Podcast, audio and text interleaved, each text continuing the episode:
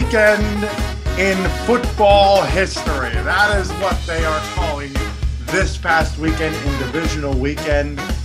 We just happened to be a part of it. Here on the Sunday card, a post mortem of Tampa Bay, our trip, and looking ahead to conference championship weekend. Matty Ice, Matty C, Matt Silbert is here. Dan Zampano talking to you right now. Our esteemed producer on a little bit of a hiatus. He will be back next week, I promise. Lemon Pepper Lou will be back. He came with us to Tampa. Matthew, I am still shook, not just from our like trip, but the whole weekend in general. One of the best weekends that you could ever see as a football fan. Yeah, very happy to be a part of it. Uh, you know, we, we thought what we saw could have been the game of the weekend uh, in the Tampa Bay game, and that was very quickly overpassed by the night game on Sunday night, mm. following two games that finished within a field goal on Saturday. Number one seeds getting knocked out. I mean, what a weekend! Every game right down to the wire by a field goal or the last one in overtime. I mean, hell of a weekend of football. And I can't believe we were down there. I can't believe it. I, I mean, just I, uh, hopefully you go on our Twitter and look at the video that we did because it's it's awesome. Just a little sneak peek yes. of what we did uh, at the Sunday card on Twitter. But you, I mean, I guess like let's just start there at that. Like we don't have to start on Saturday. I think we should just start at the game we're at because like yeah. it was a a crazy party atmosphere. First off, firing the cannons all day long, raising the flags right here. Still got it. Like still got the flags. Still got the flags. But in general, I went back and watched it uh, and watched the highlights like of actually the broadcast. And Al and Chris are doing, and, and the last four minutes of that game are like you. I, I mean, I don't know how people didn't turn the game off after the missed field goal and then the Brady fumble. Um, and and once he gets strip sack, and then just chaos ensuing. Two fumbles in those four minutes you have two touchdowns just very quickly and then the final drive we can talk about. And and this weekend really is a lot about coaching malpractice in a lot of ways because there were just so many instances where coaches just made dumb decisions. Todd bowles happened to do that. Bruce arians is also part of that on the last play uh, blitzing all out with 20 seconds to go and leaving everybody single covered. And the best receiver in football this year was just wide open running down the field. So it was just a crazy game. Um, talk to me about the game in itself, your experience, what you felt like, and then on top of that, how it changes legacies in terms of Brady and then the Rams moving forward. Yeah, I mean the game it, first half was was an easy story. It was just Rams domination. We were, you know, we felt like we were sitting there just getting our teeth kicked in, pulling for the pulling for the, the Bucks and Bucks props, Bucks money line all over the place. And it, yeah, I mean, 20 to 3 at halftime could have been a lot worse if Cam Akers was a fumble on the one uh, with oh. like 30 seconds left in that half. Uh, you know, they, they could have went down big. And people, not, not only do people used to not turn it off, we had people filing out of the stadium. Like so there's people leaving like the third quarter, like right as the fourth quarter started. It was just like Tom Brady's on this team, man. And, and like we, I mean, I don't know, you felt it. I felt like I was like, man, we might, we're about to be something special here. As soon as like as soon as Lenny scored that first touchdown and the momentum really shifted, mm. that was my first like really big game, like atmosphere that I've been in as far as like a really competitive game. I've been to quite the blood of a, of a bigger game, but not nearly as competitive and as exciting. So, uh, feeling I feel like my voice still isn't back to 100 percent just from screaming on third down. I've never, I've never, I've never been a part of like third down defense like that as, as I've ever been of just like the home stadium going absolutely ruckus. Uh, like I said, we were literally standing on top of the pirate ship. It felt like we were, you know, in the, the 200s right above it. We were in the crow's nest up there. yeah, yeah, we were in the crow's nest. We had our, our uh, binoculars out there uh, scouting the enemy. And uh, yeah, I mean, all of a sudden, like when the stuff started, and it really turned the momentum shift of like we felt like we were alive was the Stafford, the snap, when the snap went sailing mm. over his head. That was really because uh, that was with that uh, after the Mike Evans touchdown? That was before. So right. what had happened was, I mean, the missed field goal to me was like when I'm like, okay, yes, we're alive. That play happens and they get nothing out of it. And and it's like, wow, like it, it literally felt like it felt like there was no chance that the Bucks, I, at least for me, being I, I, look, I've seen Brady do a lot of crazy things. I was at the 24 nothing Broncos comeback game on the Sunday night. Like I I've seen AFC championship. I've seen it all. But that seemed almost borderline impossible. Down two touchdowns. They just the way the game was going, it never felt like they could get anything going. And then bang, Mike Evans. Like that right there was like, whoa, like yeah, complete shift. They they like I feel like they didn't hit a, a pass more than like 12 15 yards down the field the entire mm. game. And then, yeah, what was that, 50, 60 yards? Just yeah. an absolute heave ho down the field, wide open. Uh, and that's, yeah, that's really when our collective jaws dropped and our eyes lit up like, oh man, this could be something right here. And then I said, when they tied it up, I mean, that was the place was roaring when they tied it up once Lenny got in the end zone for the second time. And uh, yeah, I quickly, very quickly got shut up by, like I said, that's right up there with the the coaching call as the next game we'll get to with the squib kick that everybody's saying for Buffalo. But you know, like you said, the guy just missed a field goal, came up short on a field goal. Like I, hmm. I, I don't see a lot of NFL kickers. It's not that they don't have enough leg, but this guy apparently has been he's been dealing with an injury. Their kicker, so to give up to, to to sell out on the blitz and not just say we can concede 15 yards here, make him kick it from at least like 45. Like he missed the one from I think 47. So like to, to sell out on the blitz there and not just say we'll give you 10 to 15 yards underneath like we'll we'll give that to you the only way they were going to lose that game is to getting beat over the top and like selling out on Cooper Kupp's side lined up in the slot like coming off the edge like Stafford's going to look there every time mm. Stafford's great against the blitz like so he's naturally going to look for his number one target all year like he's the number one receiver in football this year so really tough call on that one and, and I there was another clip too I saw where I, I think uh, David I, I, believe it was either um, David or the other linebacker that was kind of supposed to blitz and then ended up kind of freezing and didn't end up selling yeah. out all the way and could have maybe gotten home if he was doing that. And so it's just like not only a bad call, but then maybe just bad execution on the play by the Bucks doing that. So tough ending, amazing game. Amazing game, no question. And I think you know that's the difference in the, in the whole coaching scheme is like you know Arians, I mean, that should be a situation where they're like, look, we got four or five calls left in this game. Like, we got to get them right. And, and, you know, I mean, when you do something like that at the end of the day, uh, that can cost you. And look, let's be honest, the Bucks did not deserve to win this game. They played like horse manure basically for the first three and a half quarters of this game. Um, and, and look, the Rams just abandoned the running game and just decided, hey, like they're gonna probably stop us running the ball, but they can't cover Odell. They can't cover Cooper Kupp. They can't cover Tyler Higbee. And and at the end of the day, no matter what the Bucks threw at them, they couldn't do what they did last year against the Packers, where they got to Aaron Rodgers extremely quickly, even without Andrew Whitworth. The Rams line yeah. held up. I mean, think about that. Think about that. And on the other side of the ball, the Bucks didn't without Tristan Wirfs. So it just tells you Rams O line a little bit deeper, a little bit better, and maybe McVay's intellect in the X's and O's game probably helped them out a lot as the game went along in terms of protecting Stafford when he was blitzed and protecting his O line, knowing that he had Beckham and, and, and Kupp as they go along. So it's just like the coaching game. And, and as I said it, you know, I said I liked McVay better than Arians, you know, last week. And just I just had faith in Tom Brady. And, and this time it was, I mean, you mentioned it in the video. I mean, it was Tyler Johnson dropping balls. It was, you know, not being able to get uh, a down the field presence. Gronk was the only one that made any catches down the field until Evans had that big touchdown. They just kept going underneath and underneath. And once they kind of figured that out, they were moving the ball, just not finishing drives.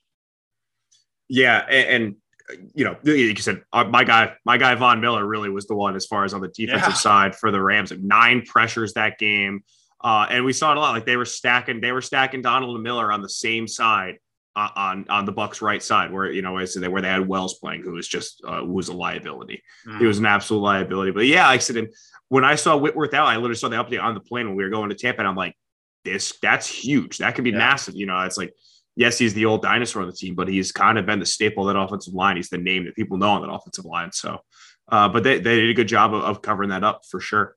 Uh, no and I just I just think the Bucks didn't do enough to, like I said, Gronk being the most important like pass catcher out there. You could leave him into block and to chip as much. So I think that had a had a factor on it as well. So really really tough down the stretch. Yeah, But like you that- said, I mean, they, they, they didn't deserve it anyway. With the, I mean, took four Rams fumbles, two from Cam Akers to to give them a chance in that game. it was uh, Tom Brady was 20 and 0 in the playoffs when his team won the turnover battle. Ugh. This is the first time that he lost when the team won the turnover battle. I mean, insane that that happened. We might have been at Tom Brady's last game, which is a historical thing in and of itself. Maybe we'll see. It sounds like maybe he's like a 60 40 yes, but I can imagine that that's not set in stone. I yeah, I feel like when his time comes, it's going to be faster in the offseason. I don't feel like it's going to be this like month delay like that he's like saying now like oh, I'm thinking about it, I'm mulling over. I just feel like it'll be more like he could say like the post game presser. Like, yeah, that was it for me. Like I'm hanging it up. Yeah. But yeah, I mean, he, he threw for 350, 54 attempts, 350 yards that game. Like, he doesn't look done to me. He doesn't look done to me. I mean, I don't think, No. I don't, again, it necessarily wasn't his fault. I mean, he did everything he could to get him back in that game. So uh, it was just a really good game plan by McVay. But yeah, I, I don't think he's done even as much as I would kind of like to say that we were his last game. want to be the guy to tell your grandkids that one. Yeah. Uh, let's move on to the next game because I think that this one was obviously the one that everybody just could not believe the final two minutes. We could get you through the whole first game, first first three quarters, first three and a half quarters, and talk about Tyreek Hill and you know zooming off. And Josh Allen had an insane game. You know, played better than anyone. Gabe I'll be- Davis. Gabriel Davis having like four touchdowns and 200 yards. I may, you know, I, I mean, I was honestly really impressed by Josh Allen, really impressed. And to me, you know, that's a big thing for me to say it. So, like, when we do our post-season review and probably talk about top five best quarterbacks in the game right now, there's part of me that has to do a little reassessing after this because he did, he had two, count them two, disgusting playoff games. So, Yeah. you know, I, I got to give credit where credit is due, but we got to talk about the final 13 seconds. And 13 that, seconds. I mean, 13 seconds. I mean, that's all you need, ladies. That's all we need. Uh, the Mahomes connection here. And, and and and obviously, you know, this reminds you a lot of the 2018 AFC Championship game, right? Where there's no defense being played in the second half, and it's just back and forth, tip for tat, just keep going. I mean, every time the Chiefs drive down the field, Josh Allen hitting Gabe Davis deep on a huge 75 yard touchdown and going down the field, scoring with 13 seconds. And again, Sean McDermott with the squib kick issue. And, and, and that's such an easy thing because you know there's one guy in this league that can do that. There's one guy right now in this league that can go 13 seconds. Maybe you could say Aaron Rodgers. Patty Mahomes is one of those guys. And it's it's just again, it's another malpractice in coaching. And so um at the end of the day, though, that is one of the best games that I have seen. And we thought our game was right. You said like the game, but man, no, that that final two minutes, Patrick Mahomes at 177 yards passing. That's freaking crazy. 177 yards passing. Uh, there was 25 points scored in the final two minutes of that game. Josh Allen had two touchdown passes on fourth down. Every crazy thing that you would not expect to happen in a football game just happened. Like the the the coin just like the, the coin flipped on like yes every single time. I'm like not even like 50-50 plays. Like these these plays probably happened on 20% clip, some of these things that were happening.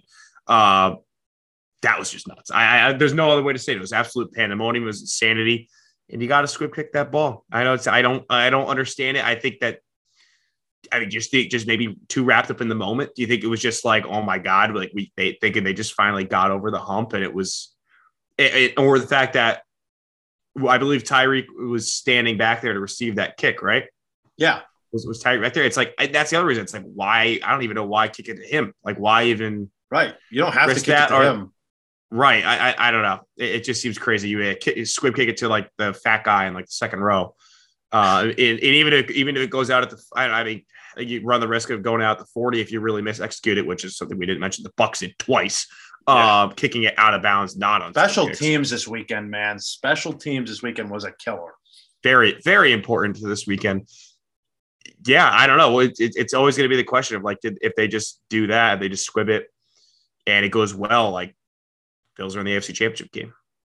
What a heartbreaker. I mean, that is like The, I mean, they waited all year to get that game, and it and they had it. Oh man, I can't even imagine. I mean, that's Bill, poor Bills. Do you do you feel a little bad for Bills fans? Obviously, like you know, there's a part like of me. little little brother of the division, and they're they're kind of past you now. Yeah, I mean, there's a part of me, but I'm like, you know, takes a little more than just takes. There's a little more juice you need. It's it's not that easy being the top of the food chain. You know, you got to want it.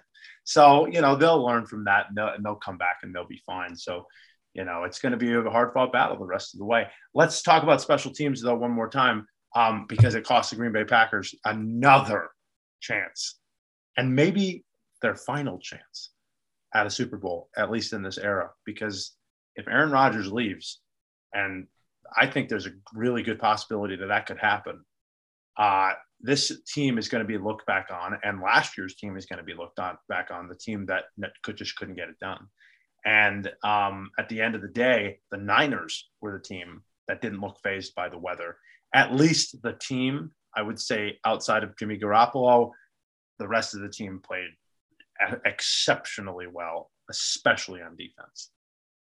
Yeah, and, I mean, and Jimmy had a bad first half, and I didn't realize this. I didn't hear about any of this till after the game, but he didn't get his, you know, cortisone, Toradol, whatever shot that they, you know, given these players in these games. Mm. He didn't take that before the game.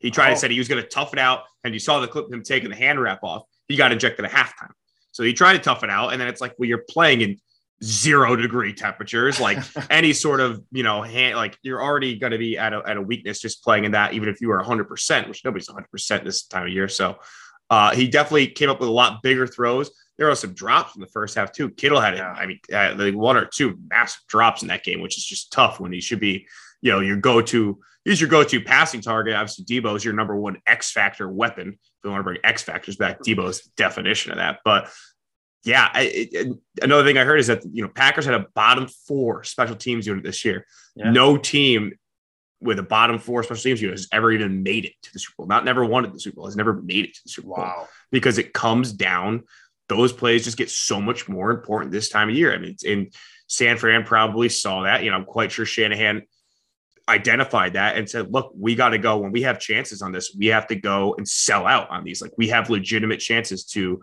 get blocks and get and get, you know, points out of this, get field position battle by winning the special teams. And it really came through for them. Do you think I, I had this heard this say too?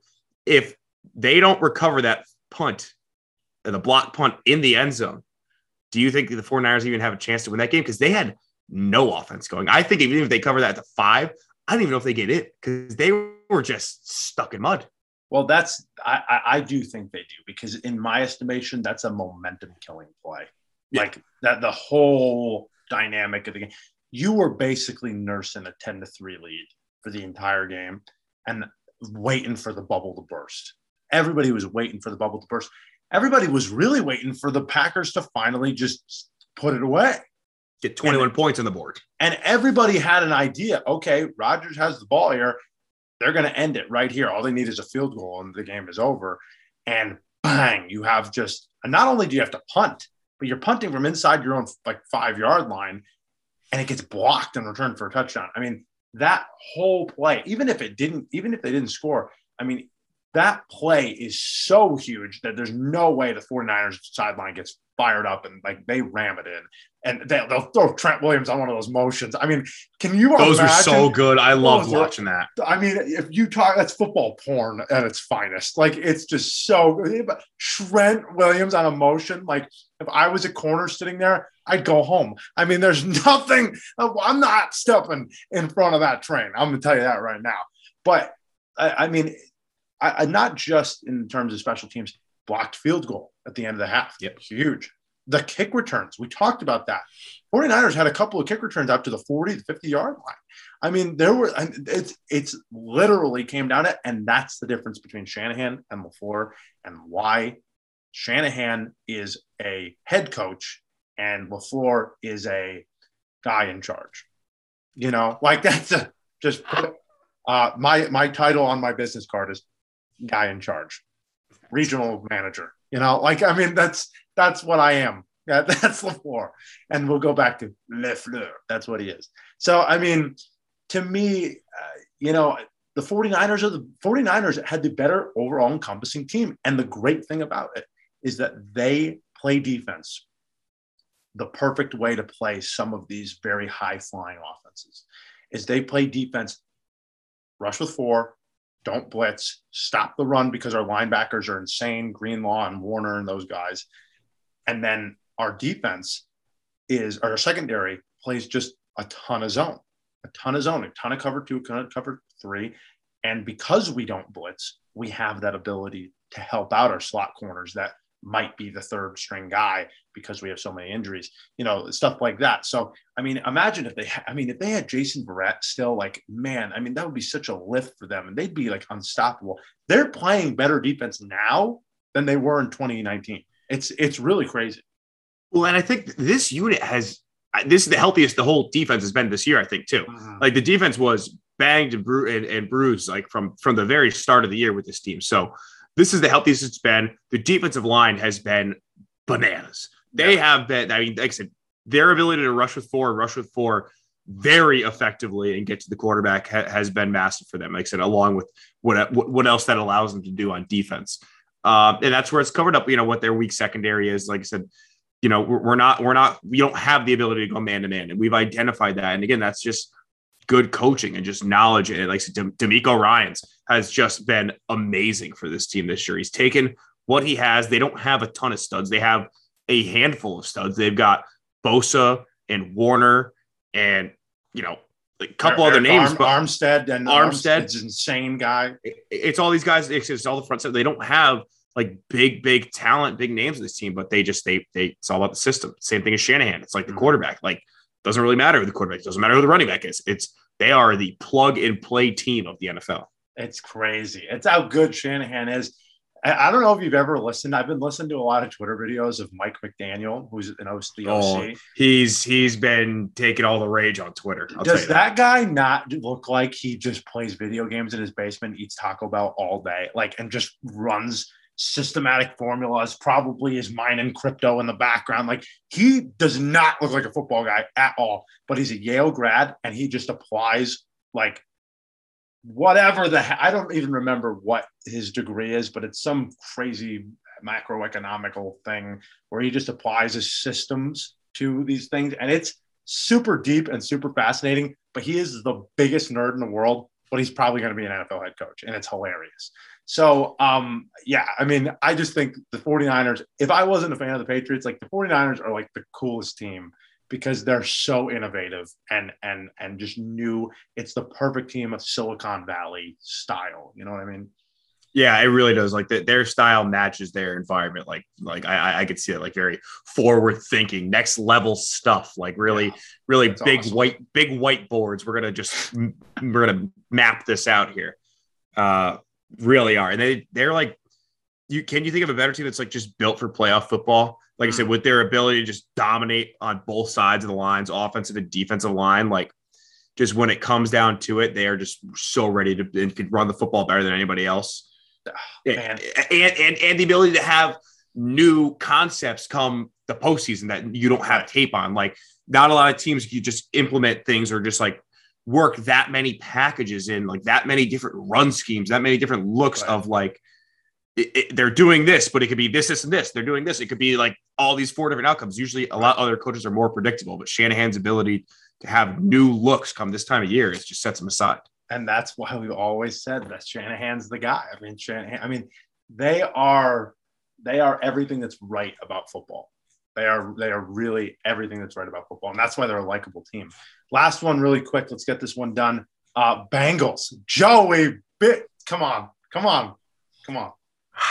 This, this wasn't his responsibility, but Joe no. yeah. is moving on to the AFC Championship game because Ryan freaking Tannehill does not deserve to be there. I oh. mean that that's just the Ryan Tannehill game. He blew that game seven different ways. First pass of the game, interception. First pass of the second half, interception. His last pass of the game, an interception. blew the whole freaking game. Well, that's the whole thing then. I mean, they I'm really, so really pissed. I'm, yeah. I'm so pissed at him. I've been I've been reading more about that game, even though I actually watched the full thing like all week, and I just getting mad at Tannehill. Oh, because it's literally his fault. Like there's no hundred percent. I mean, you Vrabel can- and ugh, sorry, go no, ahead, go ahead. no, you're I'm, you're about to go I'm on a tangent. I'm fired up because fired up. Vra- Vrabel it can be called for some of the bad coaching decisions as well. Because I mean, the the quarterback option on third and one to Oh, seal to seal the game. Mm. What are we doing? And then run up the run it directly up the middle where Henry is like not ideal. Like get him outside, run the play that you're running for uh, on the on the one yard line where you get him by himself in the backfield. I just cannot believe those play calls. Going for two after the Going for two. That's the- going for two that early in the game, mate. I didn't understand that. I, I don't I don't really understand how like how does the probability change that much going from the two yard line to the one yard line? I mean, how can it be that much of a difference? I, I just I don't understand. But yeah, he pissed me off that game too. He's he's not getting as much flack because Tannehill really did blow it, but Vrabel had a couple calls that I feel like could have maybe kept his quarterbacks out of harm's way. Mm. Uh, you know, overrunning Derrick Henry way too much. He did not look 100%. He didn't need to get 20 carries, and especially when they started finally getting D'Onta Foreman involved in the fourth quarter with fresh legs, he looked great. yeah. I, I just, yeah, tough call, tough, tough, tough look for the Titans. Tough look just because they dominated the line of scrimmage the whole game.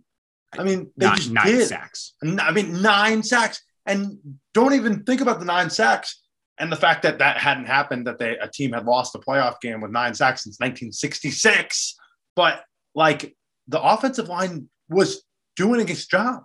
They were able to move the Bengals, move the ball on the Bengals.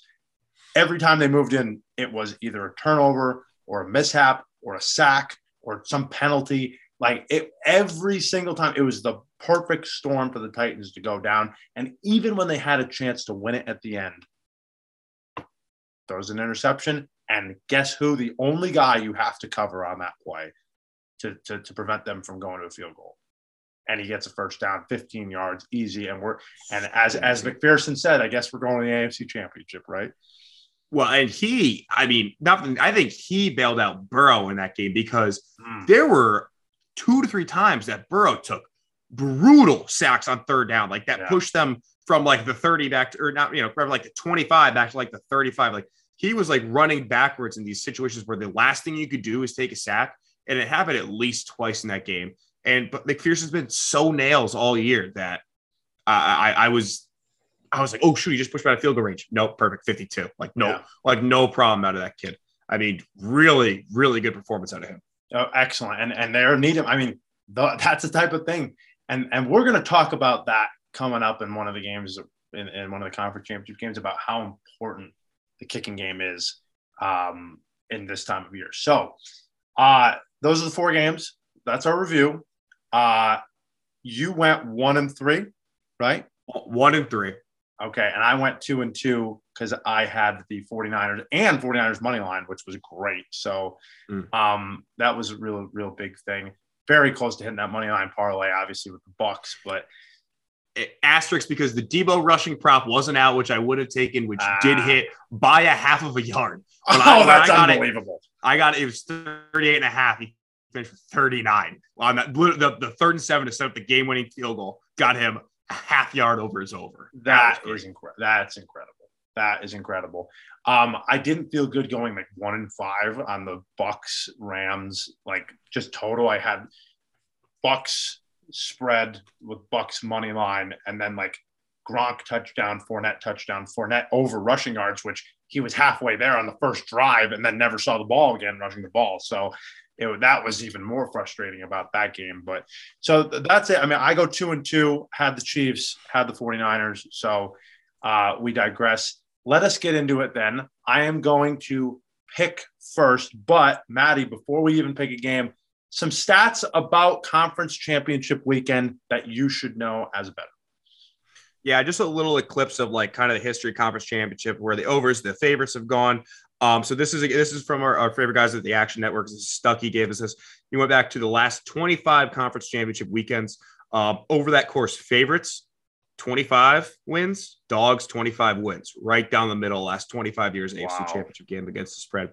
Uh, favorites of seven points or more across that span. I've gone eight and 11, uh, and across that 25 year span, um, overs have gone 30, 17, and three. That is 64%.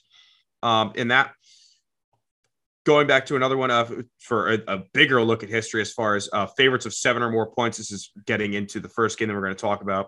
Uh, since 1970, favorites of seven or more points are 32 and five straight up, 15 and 22 against the spread.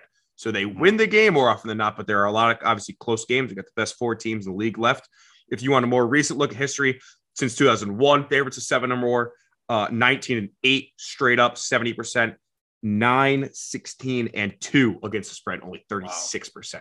So seven points in the conference championship weekend is a lot of points. Yeah, there's no question about that. And that's where we're going to go. So, how this is going to work this weekend, because there's only two games, we're going to force us to pick a side, we're going to pick a total, and then we're going to give you a player prop, or really any prop, because I mean, uh, this is what's exciting. This is what's exciting because next week we're not going to have anything. Obviously, we'll just do our 10 questions, but the following week it's just going to be prop central with the Super Bowl. So it'll be a lot of fun and, um, and we'll get going. So, uh, without further ado, Matty, I think I'm, uh, I think I'm ready. You're on the clock. I'm on the clock, as they say.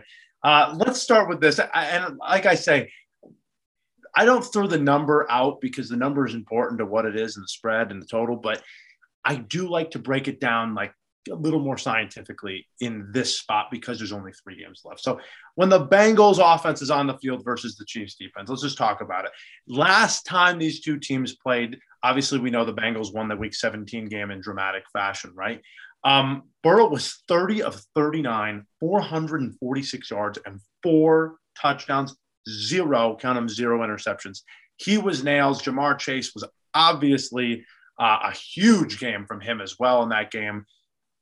We all know the story of that that game in Cincinnati. And, and, and that's a big factor to me this week is because how is Kansas City's secondary going to hold up, especially if Tyrann Mathieu can't go?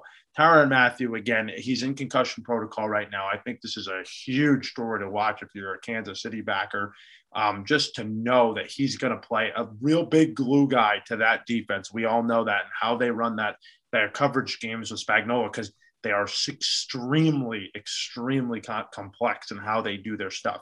But they might get Rashad Fenton back. I heard that he actually was limited in practice this week, so that's a big boost for them. He hadn't played uh, in a while, so Rashad Fenton being back for the safety position is really, really big.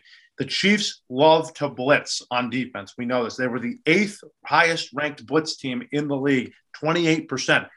In week 17, though, Joe Burrow threw for 11.8 yards per attempt and four touchdowns when he was not blitzed. But that number still was at 10.2 yards per attempt when he was blitzed. We all know this. Joe Burrow is very, very good with pressure on him. When the Chiefs' offense is on the field, look, in their previous matchup, they only had the ball three times in the second half, but they had the ball four straight possessions in the first half where they scored a touchdown but just three possessions in the second half. Incredible stuff by by the Bengals offense by keeping them off the field. Time of possession was key in that game. The Bengals don't really blitz that much. But in week 17, Mahomes throwing when not blitzed, just 5.2 yards per play. It was pretty incredible. He did have two touchdowns. Against the Bills last week, when he was blitzed, eight and a half yards a play. The Bengals just don't do this. I think they understand the scheme behind how to defend Mahomes. Now, Mahomes has certainly been more patient in the last few weeks, I think, than, than, than in those previous ones. Just some other key tidbits here. The Bengals have played in 11 one score games this year. 11. That's insane number. I mean, they pass the ball a ton. They're never out of a game. Now, Mahomes against the spread as a favorite of more than a touchdown is 13, 15, and 1 as a touchdown favorite or more. So it's not like he has this great, grandiose track record of being able to cover these spreads. We know this from last year, right? Uh, you mentioned it, conference championship favorites more than a field goal, 15 and 8 against the spread since 2004, more than a field goal. Um, that includes 6 and 2 against the spread for favorites that lost a previous matchup to the team in the same season. So that's kind of an interesting little tidbit. For me, it comes down to this I really do think at the end of the day, the Chiefs are going to win this game. But I do also think that Joe Burrow is ready for this moment. People that people think that Joe Burrow, oh, he hasn't been here before. He got lucky matchups, this, that, and the other. I don't think that's the way Joe Burrow thinks. I think the, the defense of the Bengals is comparable to the Chiefs defense. I, I look, the Chiefs have played a lot better defense down the stretch, but I think the two defenses are still pretty, pretty similar. And I think Joe Burrow has enough here to be able to stick with them. Chiefs win the game, but I'm going Bengals plus seven. I think that that's the number to go with. Yeah, I, I'm kind of feeling the same way with you on this. I have some some things to complement kind of what you were bringing up because you brought up a lot of the same points, obviously that I'm bringing up. As far as Joe Burrow under the blitz, um, they were they were the best team in the league against against man coverage this year. Mm-hmm. Uh, and last week against the blitz, Joe Burrow when he was blitzed ten times against the Titans, he was ten for ten passing. Yeah, ten percent passing, no interceptions, I believe a touchdown. Um, they again, like I said, six most uh, man coverage played in the league by the Chiefs. Cincinnati was a lead uh, NFL lead leading 11.4 yards per pass attempt versus man um, this past year. Uh, to go to the one score games aspect, this is you know kind of bringing this. Kansas City has played 19 games this season. Eight of them, in only eight of those games, have they won by eight or more points. Cincinnati also having played 19 games this season, they have only had two games that they lost by eight or more points. They have only had three games that they've lost by more than three. So this wow. team is always in it. Like I said, the offense that they have is always capable of a backdoor. That's exactly what I see seeing in this game. I, I think the Chiefs are going to have no problem moving the ball in offense. I really do. I think what you saw out of them in the first quarter, like I said, they, they only scored they had three possessions. They had three points in the second half of that last game. They just totally took their foot off the pedal. They were not the same team. But that has a little bit of a factor to do with the fact that Orlando Brown was announced out their left tackle in pregame warmups. He strained his calf or something like that. Oh. He was announced out during pregame warmups. They took another injury during the game, so they had to kick Joe Thuney out to left tackle. They had everybody out of position on the offensive line, and so that's when you started seeing Mahomes still wasn't sacked during that game, but he there were the pressure went up for Cincinnati in the second half. Getting Orlando Brown back is going to be huge for them. He's not the best left tackle in the world, but he gets to match up against a power rusher and Trey Hendrickson who wants to go through a guy. And Orlando Brown is massive. So good luck pushing that guy back through the, the pile. Um, and they, like their offensive line is playing a lot healthier now. And their offense has just been better over the past month um, since that game. I just think every every game since then they've looked they've looked better. Kelce's gotten way better. Kelce only had 25 yards in that first game. So uh, it's just going to be a, a, difference to see who makes the changes, right? I mean, that's really what this one's going to come down to. And I just think if you're taking coaching into that, is Andy Reid going to let Ja'Marr Chase go 11 for 250 and three touchdowns again? No, I expect them to do a lot of double coverage on them. I expect them to, to, to not blitz as much. I think Spags is going to, again, he's always willing to show he's able to modify as much as he always loves to blitz. I hmm. do think it's going to be hopefully maybe just disguise a little better. And definitely, I would like the blitz rate to go down for them as far as if you want the Chiefs to win that game. You want them to be blitzing a little bit less. They took Stefon Diggs out of that game last week. I don't, you know, I think that they could do a lot of similar things to Ja'Marr Chase um, this week and force the ball. Again, still have good receivers. Tee Higgins, Boyd, Uzomah's been very big. Uzomah's been huge for them on third down, especially in that Titans game. He had eight catches in that game. Um, and, and so it's it's really going to be who makes the difference changes on on offense and can the Cincinnati defense hold up not playing at home and playing in a very tough arrowhead environment the second. Mm. I don't think you're going to hold the Chiefs at three points in the second half of this game. So I definitely think the Chiefs win. And I'm just so on the fence about this spread. And I think I'm going to take, I'm going to lay the points with the Chiefs here. I think okay. I'm going to go against you just just just for a little interest. And I just I've been so split down the middle on this because I really do. Burrow's going to have a chance at a backdoor, and I'm just hoping that maybe it falls a little bit short if it's too big of a moment. Again, Joe Burrow is an absolute gamer. He's played in these huge spots before. He's excelled in these huge spots before. Uh, I don't think this game's going to feel too big for him, but it might feel a little bit too big for their head coach is where I think it might come down to. I think Andy Reid and Spagnuolo are going to have a better game plan. Seeing them this month, they've played in the same month. I think that the game plan is going to be much more dialed in to stop this team. So, you know, Chase is not going to go nearly as nuclear. He's still going to get his. He's going to be right around his his prop number. It's you know around like 80, 80 to 88 or something like that. Um, always goes up because everybody always bets the over because he's hit it on like four or five straight weeks. but I think that they're going to force Burrow to try and go a little bit different way, and they're going to be able to take him, take Chase away, similar to what they did to Diggs last week. Well, I actually have a prop. My prop that is going to be kind of in the realm of what you're saying, but okay. what I agree with you is that there definitely has to be a different dynamic and different game plan. I do think though that you're right. That that Stefon Diggs point really makes a lot of sense because I mean he was gone. The difference is, I think the Bengals might have better receivers that are secondary than the Bills do. I mean, oh, yeah. with Tyler Boyd and Tee Higgins are, are really, really difficult. I mean, Tee Higgins uh, really had, did a good job on third downs, third and longs. They were hitting Tee Higgins on these slant routes, and because he's such a bigger receiver, you know, he's he's able to kind of body guys up. I don't know who the Chiefs have that can really cover that on, and and people do, people talk about Kelce too.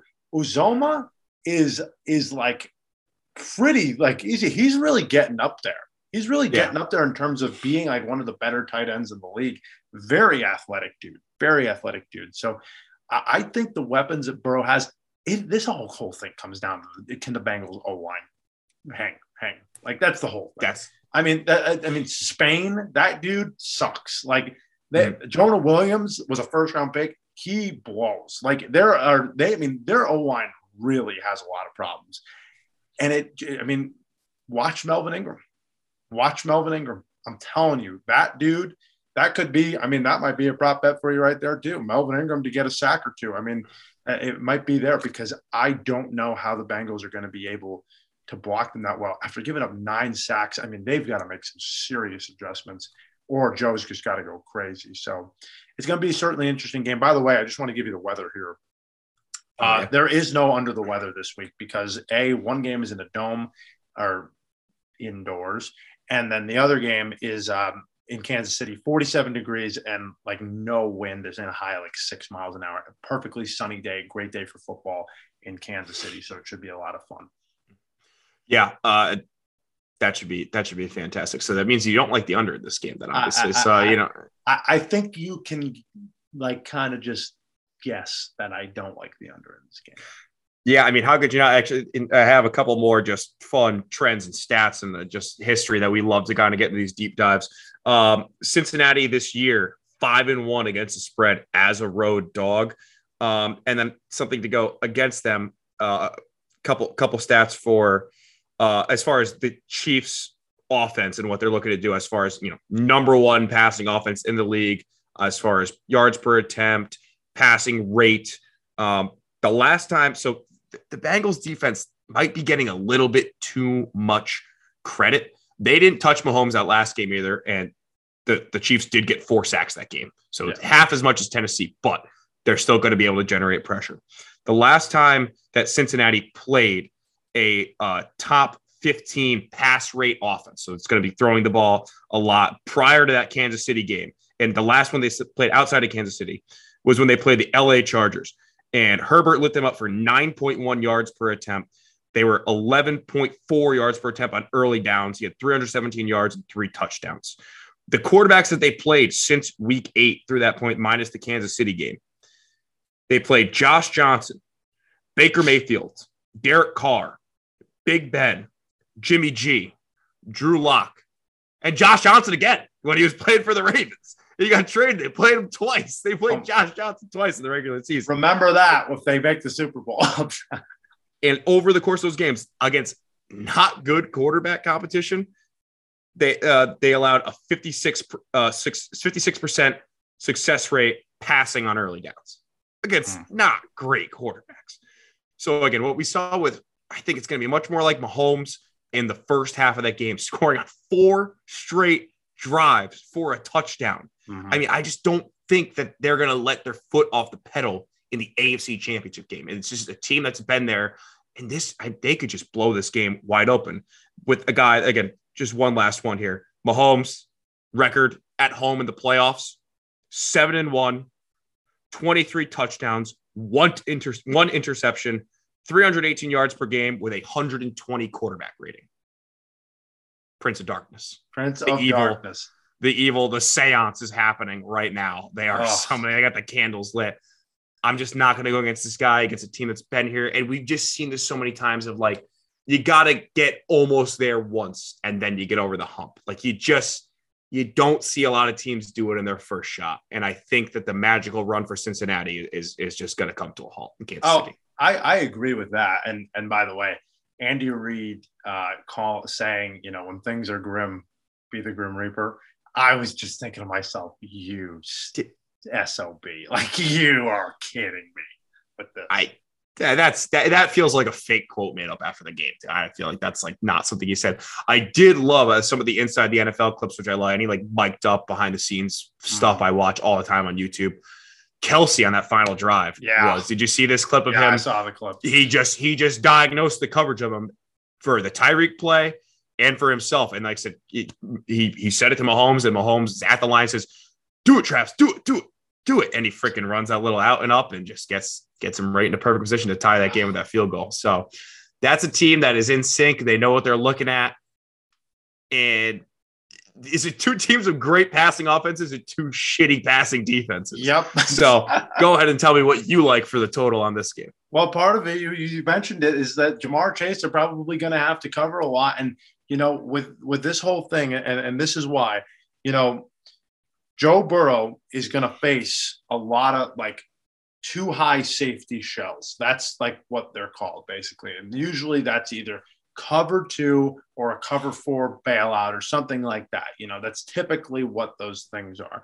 So he likes to go to those kind of intermediate 10 to 19 yard uh, passes. Um, really, in fact, he's the best in the NFL in those intermediate range since week eight.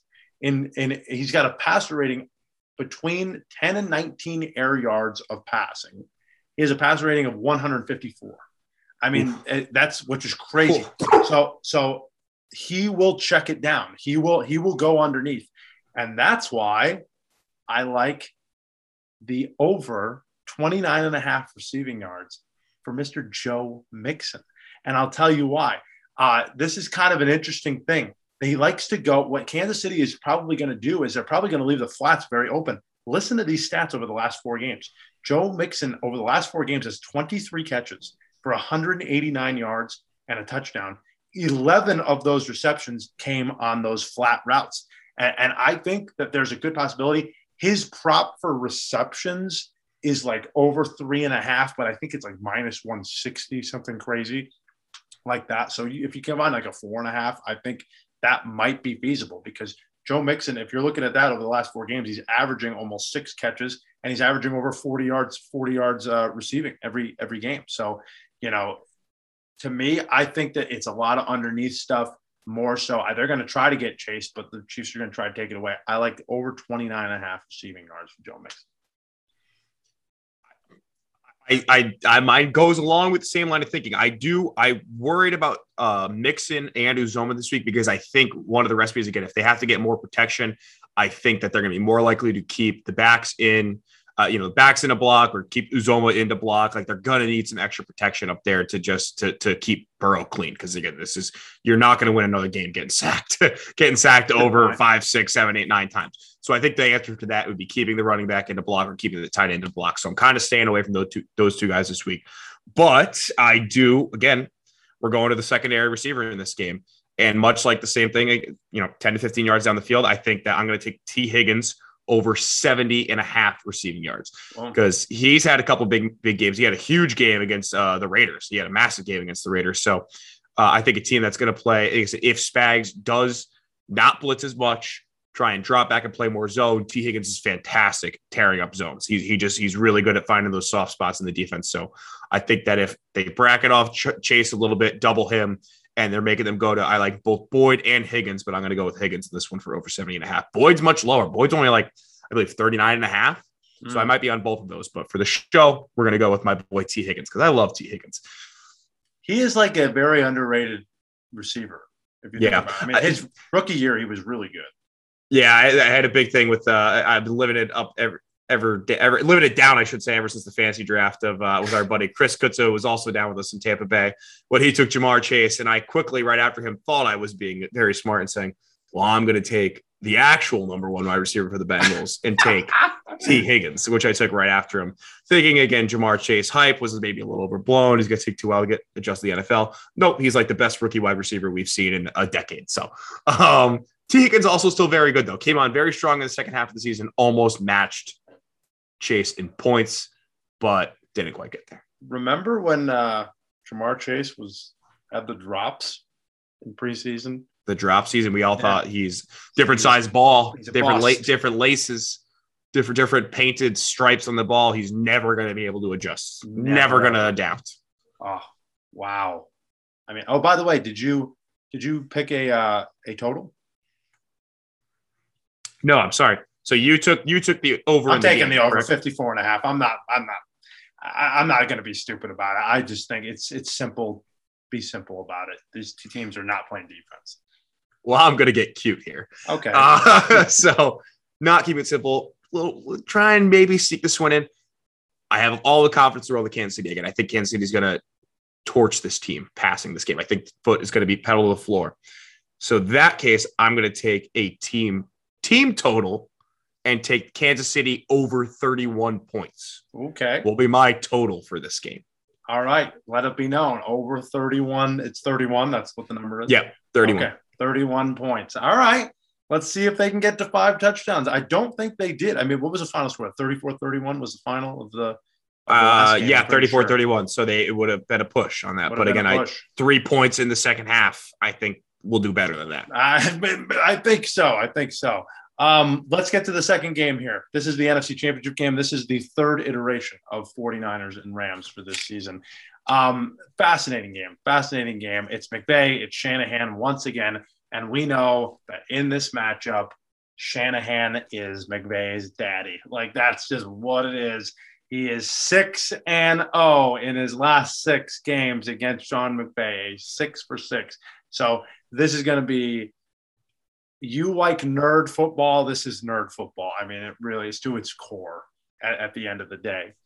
Um, just some trends here, or not some trends, but just some observations. 49ers offense versus Rams defense. Deebo Samuel has to be on the field for this game. I mean, like if, if he's not playing, it might be kiss him goodbye. Like it, it really might be that impactful to them. Um, Trent Williams is also super important. He's also on the injury list, but you got to remember the 49ers beat the Rams in week 18 without Trent Williams to make the playoffs. So there is a possibility of them, you know, doing that. Now, how is Jimmy Garoppolo going to play? I think it really does come down to him. In the first matchup, 15 and 19, 79% completion percentage, 182 yards, two touchdowns. That was uh, good for a 141 passer rating. Second game, not a great first half, but in the second half, he was absolutely nails down the stretch of that game. 23 of 32, 72% completion percentage, 316 yards for Jimmy Garoppolo. Um, the people that say that Jimmy can't throw for 300 yards, that he did like a couple weeks ago, and one touchdown, but he did throw two interceptions. Um, had a passer rating of 87.5. So to me, with Jimmy Garoppolo's play, again, we don't need perfection. We just need consistency, a little bit of consistency. Don't make if you're going to make a mistake, let's make it early in the game because that because that's where we can lose it really bad. Like the Cowboys game is that deep end of the end of the half or end of the half end of the third quarter uh, interception that he threw to ch- completely change momentum. We don't want that. The other thing is how do the Niners up front block the Rams D line? And I'll tell you something kind of interesting that I found out. The Niners, the Niners held Aaron Donald. PFF graded Aaron Donald every single game. Two of his four worst games of his career, of, of his career, of this season, came against the 49ers. He was graded against the 49ers an average of 55.9. I think they gave him a grade for that. His t- season total grade was like 91. So he did not per- perform well in these games. In fact, the 49ers in both games combined for an average of six yards per play, regardless of whether it was run or pass, six yards per play against the Rams defense. Let me talk about the Rams offense now. Rams offense versus the 49ers defense. Stafford, we know, handles the blitz better than anybody, averaging 9.3 yards per pass and a 15 to 1 touchdown interception ratio when he's blitzed. So, I mean, he's really, really good. That's higher than when he's not blitzed. Um, but here's the problem: San Francisco, bottom five blitz team in the league. That they just do not do it. It's about Bosa and Armstead and the rest creating four man pressure and stunt confusion. That's a nice little word for you. Listen to this stat. This is crazy. This is a crazy stat.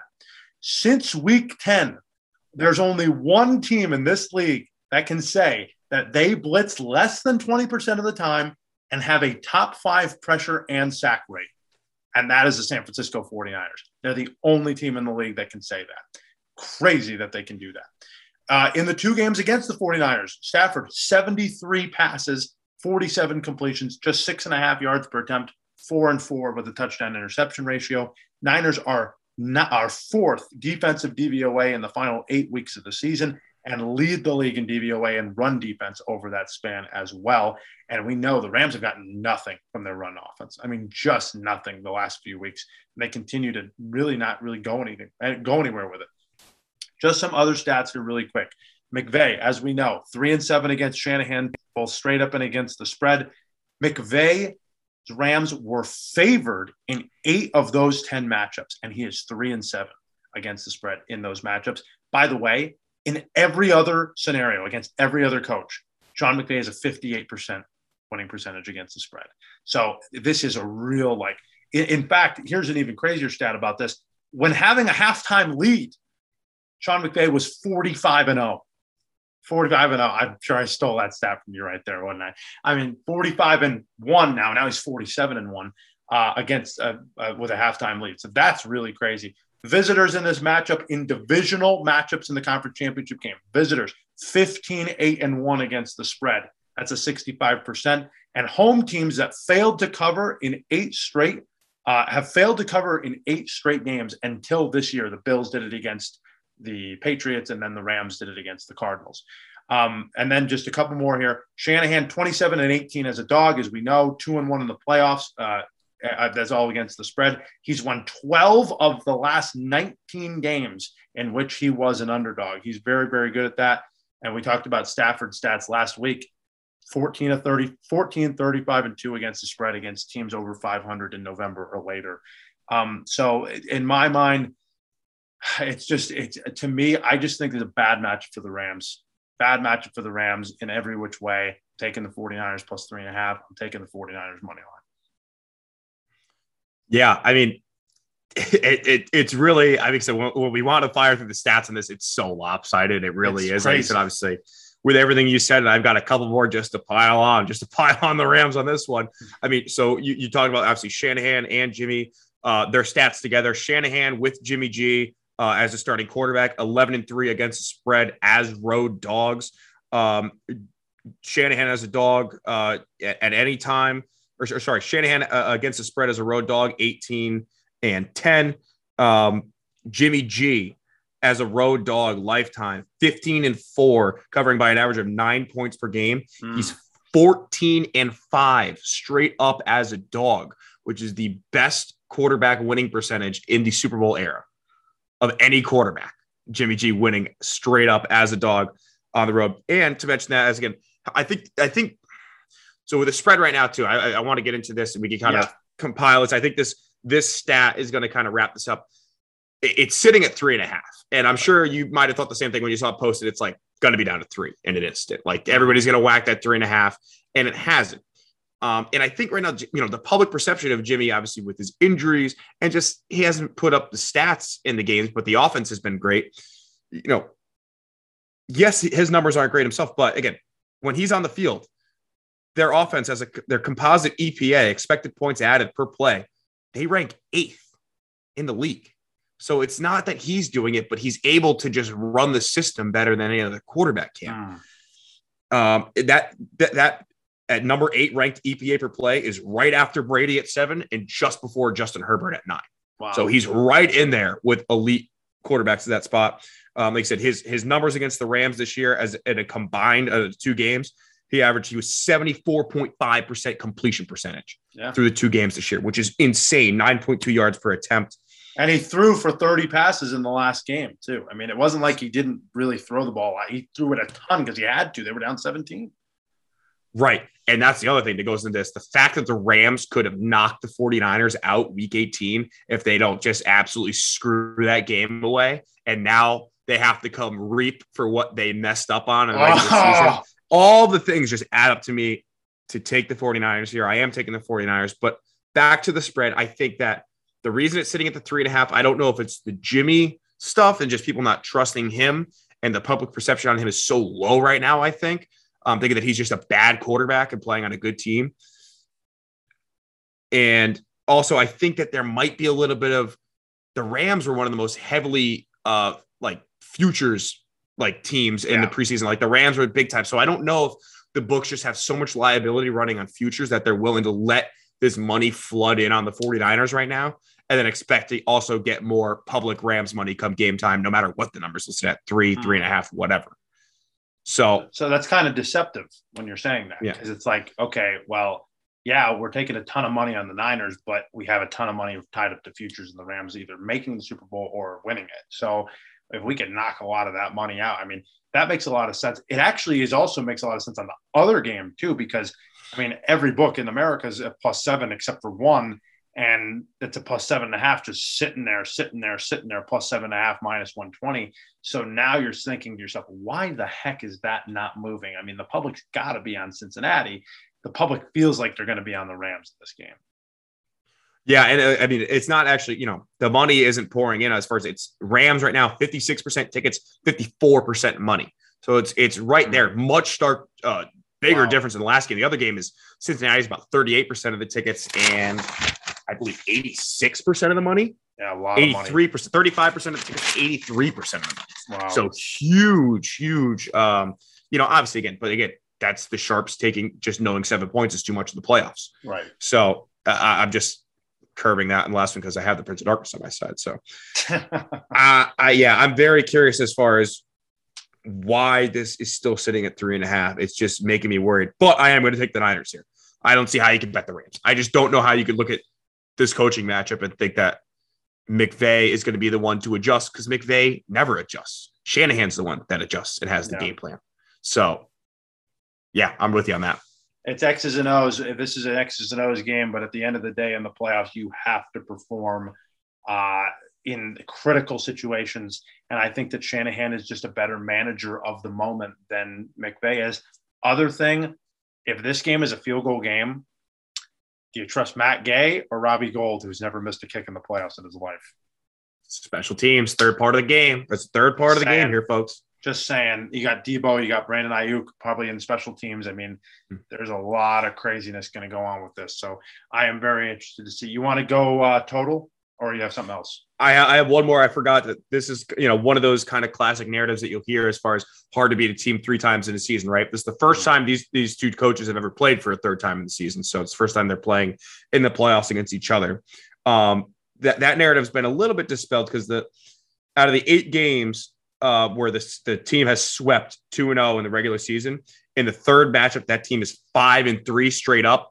One of those losses, one of that three last year, is Brady versus the Saints. Oh, okay. So yeah, again, another one. It's like Yeah. Brady doing Brady things. The numbers, he always defies the trends. He always defies the numbers. So take out that game last year, it's five and two straight up in the third match. So kind of mm-hmm. just dispelling the rumor a little bit of of you know can't be a team three times.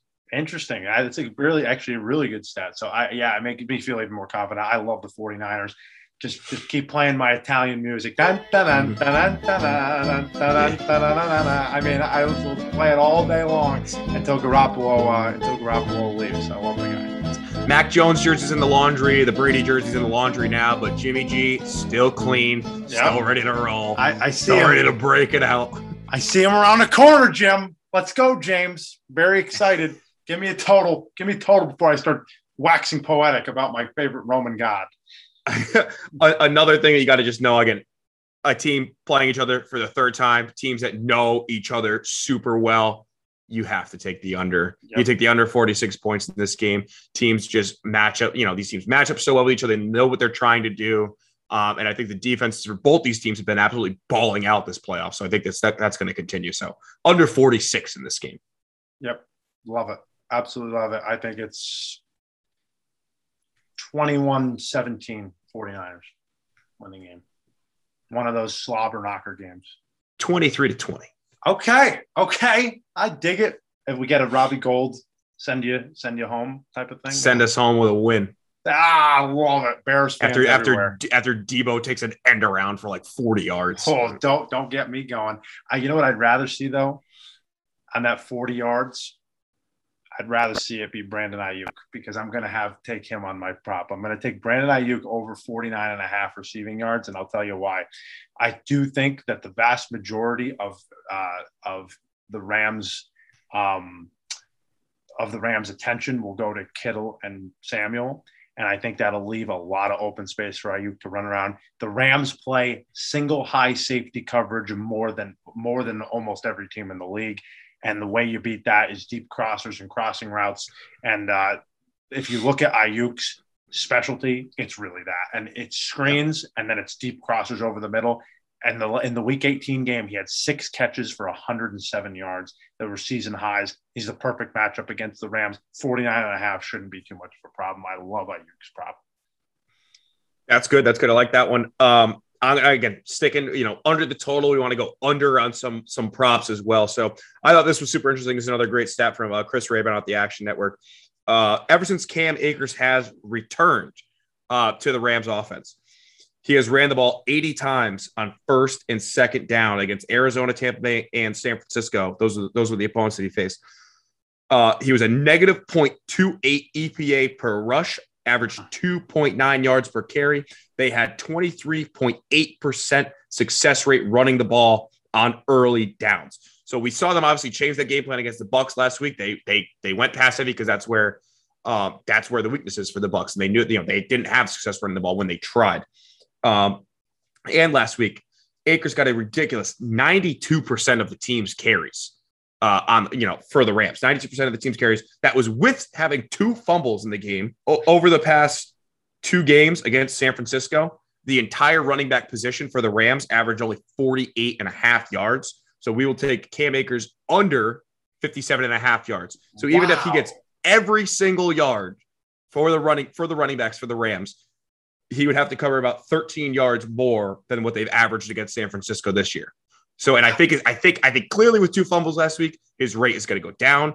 Uh, I, if McVay's smart, they will stick with passing more on early downs, like and that's where their success rate is, and that's where they, you know, they want to put the ball in Stafford's hands in this. So, I, I think that Akers gets a little bit less carries, and even if he gets 20 carries, I think he has a chance to go under that 57 and a half. So, under 57 and a half rushing yards for Cam Akers is the prompt. That's a really high total. I mean, that's that seems like excessively high, especially considering the fact that he just had two fumbles last week. And I mean, Sony Michel must be looking on the sideline like, "What are we? I, I literally have won a Super Bowl. Like, what are we doing? Do I not have legs? Do my legs not work? What's going on? Holy cow! And you know, like that's that's crazy. That's I'm definitely on that one with you. I mean, that I think is a lock, stock, and barrel. Really good one, Matty. That's very, very good. Um, okay, awesome conference championship weekend. That's what it's going to be. So just to run down the picks really quick, I will run them down. Um, the I am taking the Bengals plus seven. I am taking the over 54 and a half. I am taking Joe Mixon over 29 and a half receiving yards. And then uh, Matty is t- Matty. What are you taking right now? So I've got uh, Kansas City minus 7 uh, Kansas City's team total over 31. And uh, what was my prop for the game? Oh, yeah, Tee Higgins over um, 70 and a half receiving yards. In the other game, I've got the San Francisco 49ers plus three and a half. I've also got the under 46. Cam Akers under 57 and a half yards. And Dan, I know you don't have it under the weather, but I do have a special edition prop money line parlay for this weekend. Let us let us hear. Actually, I totally forgot to give you my pick for the 49ers game. 49ers plus three and a half, 49ers money line plus 165, under 46, right? 46, 45 and a half, whatever the heck it is. 46. And the Brandon Aiyuk over 49 and a half receiving yards. Matty Ice, a special magic prop, prop show, magic prop parlay. Is it a rabbit? Is it a is it a thing of flowers? Is it a deck of cards? What It's the is it gonna be flower with the, with the water that squirts you in the face. That's what it is. Oh, that's my favorite. Um, so we got to go back to the uh, the first game of the day for this one, uh, and I said it's going to be a passing attack, and I think that they're going to torch them. And I think that they've got two of the best players at their position in the league. So you take Tyreek Hill, anytime touchdown score, minus 155, and you parlay it with Travis Kelce, anytime touchdown score, oh. minus 150.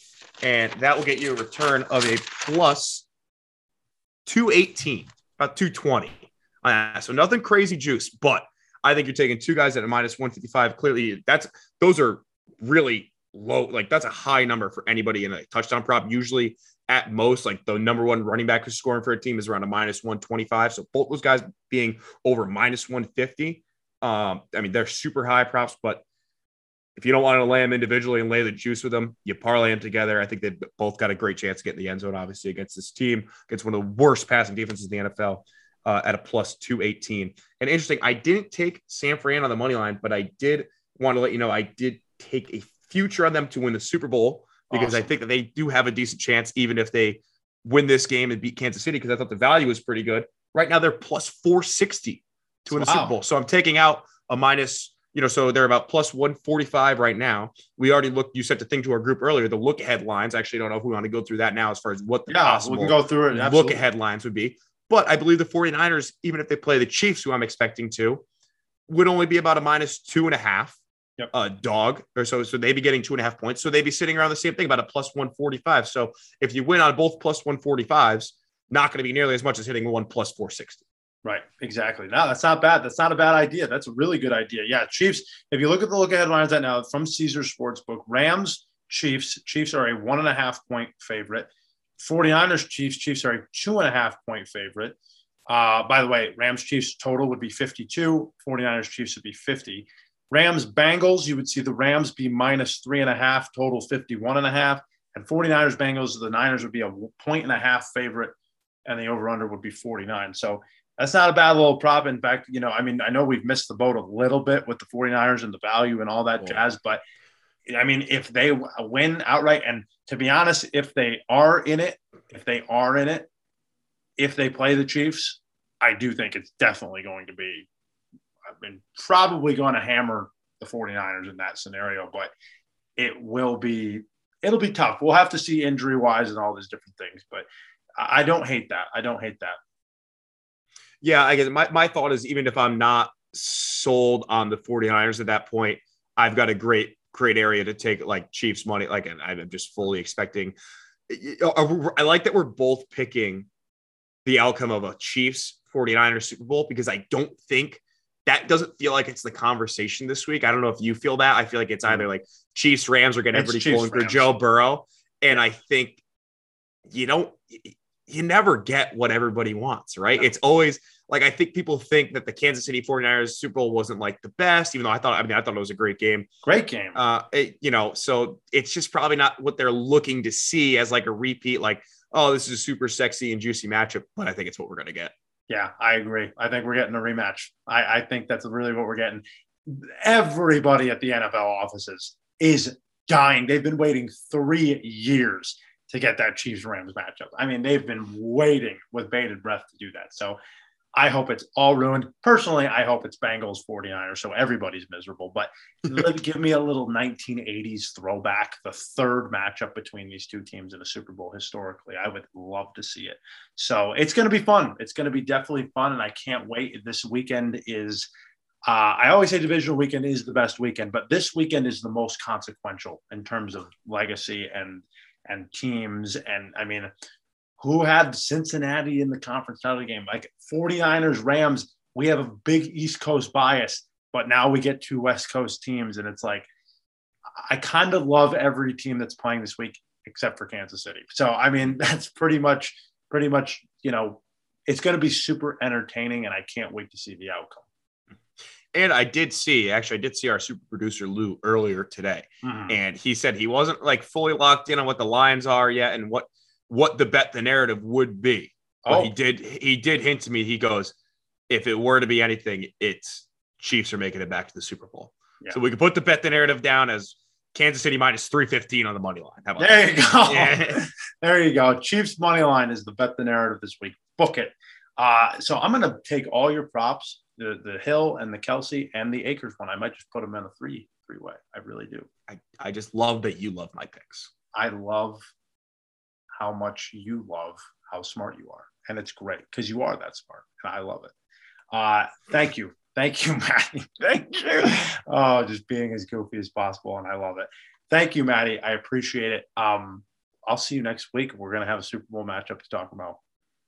Yes, sir. We'll have Super Bowl matchup. We'll have 10 questions. We'll do a little year in review. One of the better episodes I, I like to just kind of, we do a real, we did it a couple weeks ago to start the playoffs, but this, I know when Danny's coming up with the questions to, to hit me with the hard hitting questions as mm-hmm. far as looking back at this football year. It's not going to be easy, but you're going to have to answer them anyway. Uh, thank you, ladies and gentlemen, for for listening all year long. I cannot believe that we have three games left. It, I mean, we talk about uh, it every year. It's it just goes by like that. I mean, September rolls around and it's it's January. Oh, but the Pro Bowl. Oh, but the Pro oh, Bowl. oh, oh, for, uh, yeah, forgot about that. Don't worry. No. In three months, three months, we'll be talking about free agency draft. It'll be it'll be back. Um, but thank you all season long for listening to us. We got a couple more shows to do, and then we'll take a little hiatus. But you can listen to us on Spotify, Apple Podcasts, Google Podcasts, wherever you get your podcast. Like, rate, review, subscribe. Uh, follow us on Twitter at the Sunday Card. Listen on Sports Country Radio. That's sportscountry.net every Saturday at 11 a.m., 3 p.m., and 5 p.m. And again on Sunday morning at 11:30 a.m. to get your picks in. Have a little extra time this week before the game. So three o'clock kickoff with the AFC Championship and six o'clock with the NFC Championship. So for Matty Ice, Matty C, Matt Silverth, I am Dan Zappano. We thank you for listening. Sunday Card.